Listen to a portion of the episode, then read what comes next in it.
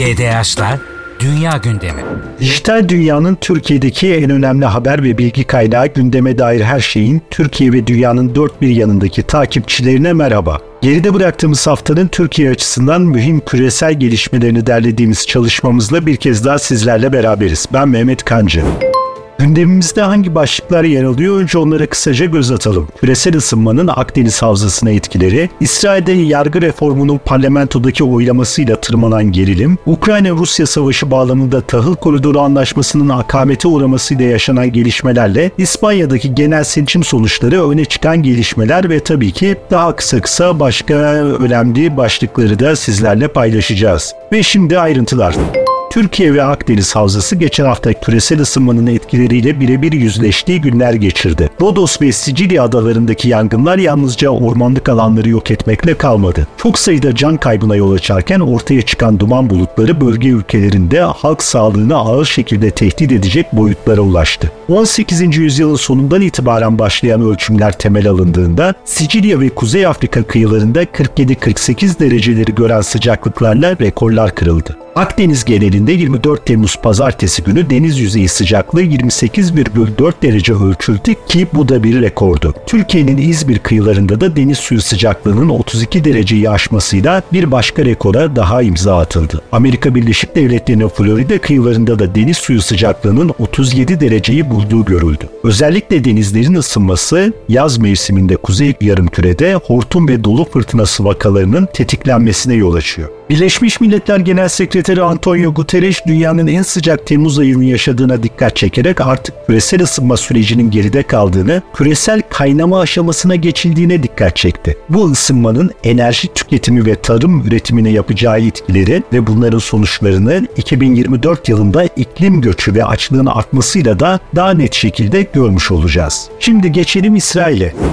Netanyahu Başbakanlığındaki aşırı sağ destekli hükümetin yüksek mahkemenin yetkilerini kısıtlama amacıyla başlattığı yargı reformu çalışması geçen pazartesi günü parlamentoya sunuldu ve oylanarak kabul edildi. Süreç bir kez daha on binlerce kişinin sokaklara döküldüğü protesto eylemlerine yol açtı. Reform yasasının kabul edilmesinin ertesi günü Yediot Ahronot, İsrail Hayom ve Haaretz gibi ülkenin köklü gazeteleri ilk baskılarını karartılmış sayfalarla yaptılar ve İsrail için kara bir gün başlıklarını attılar. Başbakan Netanyahu ise bu gelişmeyi solcu yargıçların tahakkümüne karşı kazanılmış bir zafer olarak niteledi. Eski Başbakan Ehud Olmert ise parlamento üzerindeki yargı denetimini neredeyse ortadan kaldıran düzenlemenin azmedilmesinin mümkün olmadığını savunarak İsrail bir iç savaşa doğru gidiyor ifadesini kullandı. Cumhurbaşkanı Isaac Herzog ise yüksek mahkemenin yetkilerinin daraltılmasıyla uluslararası yaptırımlarla karşı karşıya kalma korkusu yaşayan askeri personele çağrıda bulunarak istifa etme kararlarını gözden gözden geçirmelerini istedi. Cumhurbaşkanı Herzog, İsrail'in güvenliğinin her şeyin üzerinde olduğunu hatırlattığı mesajıyla özellikle hava kuvvetleri ve istihbarat servislerindeki rezerv yani yedek personelin ivme kazanması beklenen istifalarını engellemeye çalışıyor. Parlamentoda kabul edilen yasanın iptali için çok sayıda başvuruda yapıldı İsrail Yüksek Mahkemesi'ne ve mahkeme yargının yürütme üzerindeki denetimini kaldıracak yasanın iptali konusunu Eylül ayında görüşeceğini duyurdu. İsrail ile ilgili son bir notu daha aktaralım. İsrail Başbakanı Netanyahu'nun geçen hafta Türkiye'ye gelmesi bekleniyordu ancak kalbinden geçirdiği bir operasyon nedeniyle bu ziyaret belirsiz bir tarihe ertelendi. Filistin Devlet Başkanı Mahmut Abbas'la Hamas lideri İsmail Haniye ise Ankara'da Cumhurbaşkanı Erdoğan tarafından kabul edildiler. Şimdi sırada İspanya'daki erken genel seçim var.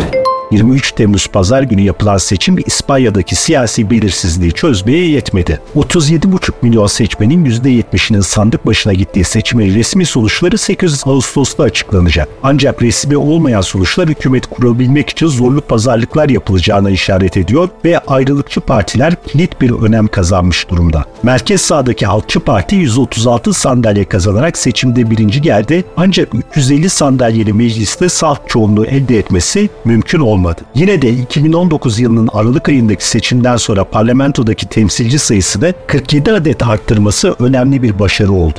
Son 3,5 yıldır azınlık hükümetiyle iktidarı elinde bulunduran Sosyalist İşçi Partisi ise 122 milletvekili çıkardı. Sol partilerin ittifakından oluşan SUMAR 31 milletvekiliyle Sosyalist İşçi Partisi'ne destek olabilecek eğer hükümet kurulursa. Seçimden önce aşırı sağın iktidar ortağı olacağına dair endişeler, aşırı sağcı Vox Partisi'nin milletvekili sayısının 52'den 33'e gerilemesiyle de biraz olsun dindi. Katalonya Cumhuriyetçi Solu 7, Katalonya için Birlik 7, Bask bölgesinde faaliyet gösteren EH Bildu 6, Bask Milliyetçi Partisi PNV 5 sandalye kazandı. Bu tabloda bir hükümetin kurulabilmesi için Bask ve Katalan partilerinin alacakları kararlar önemli olacak. Kral 6. Felipe'nin birinci sırada çıkması hasebiyle Halkçı Parti'ye hükümeti kurma görevi verse bile bundan sonuç alınması beklenmiyor. Bask ve Katalan bölgelerinin partilerinin de Halkçı Parti'ye destek vermesi ihtimal dahilinde değil. 8 Ağustos'ta resmi sonuçların ilanının ardından 17 Ağustos'ta meclis ve senato açılacak. İlk güven oylaması ise Eylül ayı başlarında yapılacak. Sonuç alınamaması halinde 2 ay sonra hükümet kurmak için bir girişim daha gündeme gelebilir. Bunda da başarısız olunması halinde Kasım ayında meclis feshedilecek ve 2023 yılı sonunda muhtemelen İspanya yeniden sandık başına gidecek. İspanya'daki seçim sürecinin Türkiye'deki siyaset, savunma ve iş çevreleri tarafından da yakından takip edildiğini ifade edelim. Gelelim Rusya-Ukrayna savaşındaki son duruma.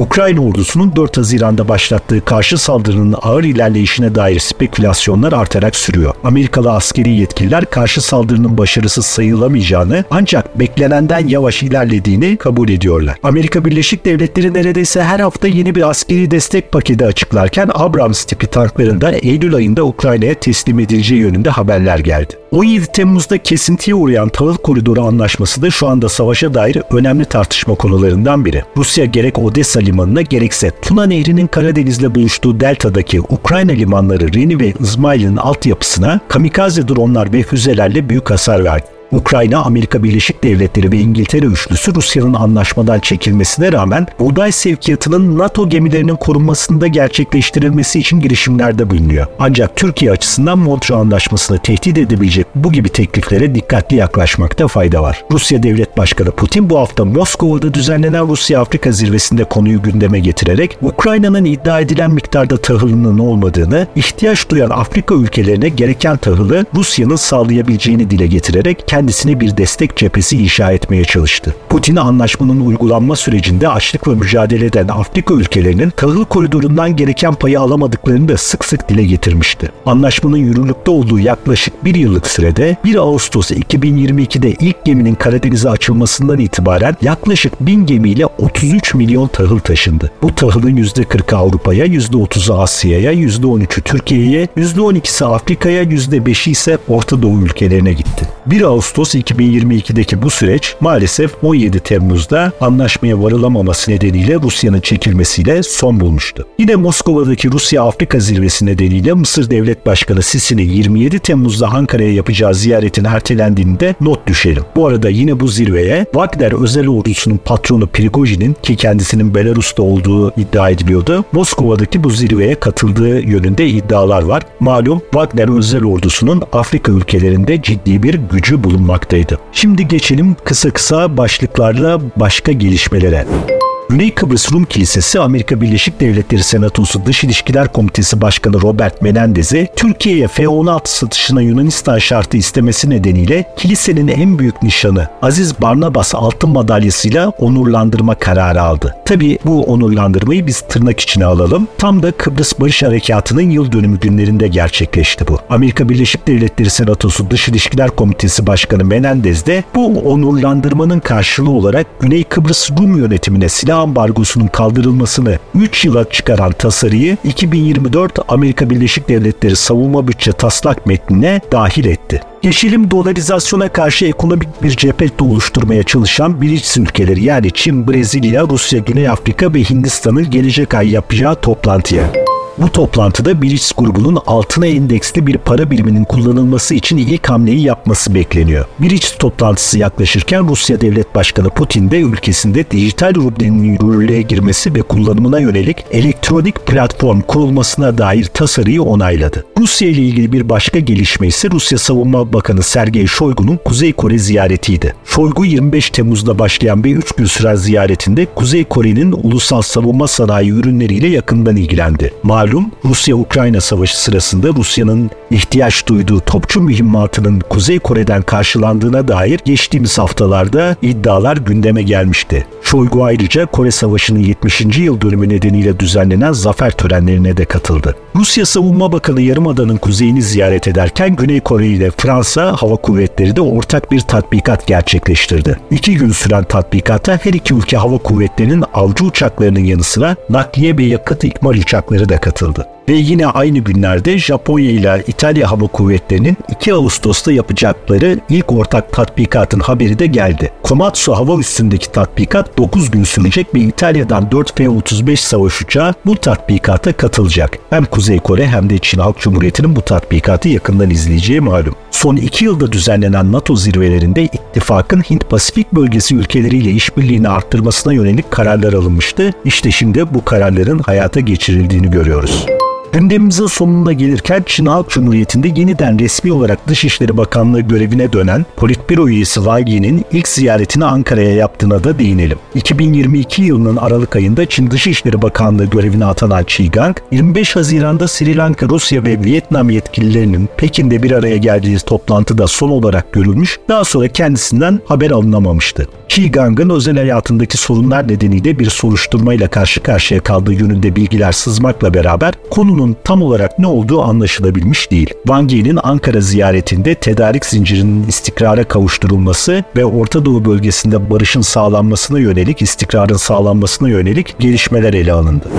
Ve gündemimizin son maddesi de uluslararası kamuoyunda beklenenden az ilgi gören Amerikalı yetkililerin UFO yani uzaylılara ait olduğu iddia edilen araçlarla ilgili açıklamaları. Amerika Birleşik Devletleri Hava Kuvvetleri'nin eski istihbarat görevlisi David Grush, itirafçı sıfatıyla Amerika Birleşik Devletleri Kongresi'nde UFO'lar hakkında bildiklerini de anlattı. Ancak görünen o ki pek ciddiye alınmadı. Guruş'a göre dördüncü kategorideki kasırgalarda gökyüzünde sabit durabilen UFO'lar gördü Amerikan Hava Kuvvetleri ve hatta dünya atmosferinde bunlar ses hızının bir buçuk katı üzerinde hareket kabiliyetine sahipler. Ve yine eski istihbarat görevlisine göre Amerikan hükümeti bazı UFO enkazlarını da ele geçirdi ve içlerinde insan formunda olmayan biyolojik nesneler buldu. Yine Guruş'a göre kapalı bir oturum düzenlenmesi halinde elindeki daha fazla bilgiyi de kongre üyeleriyle paylaşması mümkün. Amerikan yönetiminin giderek artan UFO açıklamalarının üzerine düşünmekte fayda var. Çünkü bu yılın Ocak ayında hatırlayacaksınız Çin Halk Cumhuriyeti'nin casusluk amacıyla ilk kullandığı iddia edilen meteoroloji balonları da ilk olarak Amerikan yönetimi tarafından UFO olarak nitelenmişlerdi. Ve bu arada bu konuyla ilgili Amerika Birleşik Devletleri'nin uzay çalışmalarını da hatırlatalım. Artemis projesiyle Amerika Birleşik Devletleri dünyanın uydusu Ay'a dönmeye çalışırken bir önceki başkan Donald Trump döneminde yani 2017-2021 yılları arasında Trump, nükleer enerjiyle çalışan bir uzay aracının inşası için bir kararname imzalamıştı. Bu kararname doğrultusunda bugüne kadar ne gibi çalışmalar yapıldığı henüz basına yansımış ya da kamuoyuna yansımış değil. Ancak görünen o ki Amerika Birleşik Devletleri dünya dışındaki yaşamları araştırma ve iletişime geçme konusunda kararlı bir takım adımlar atıyor.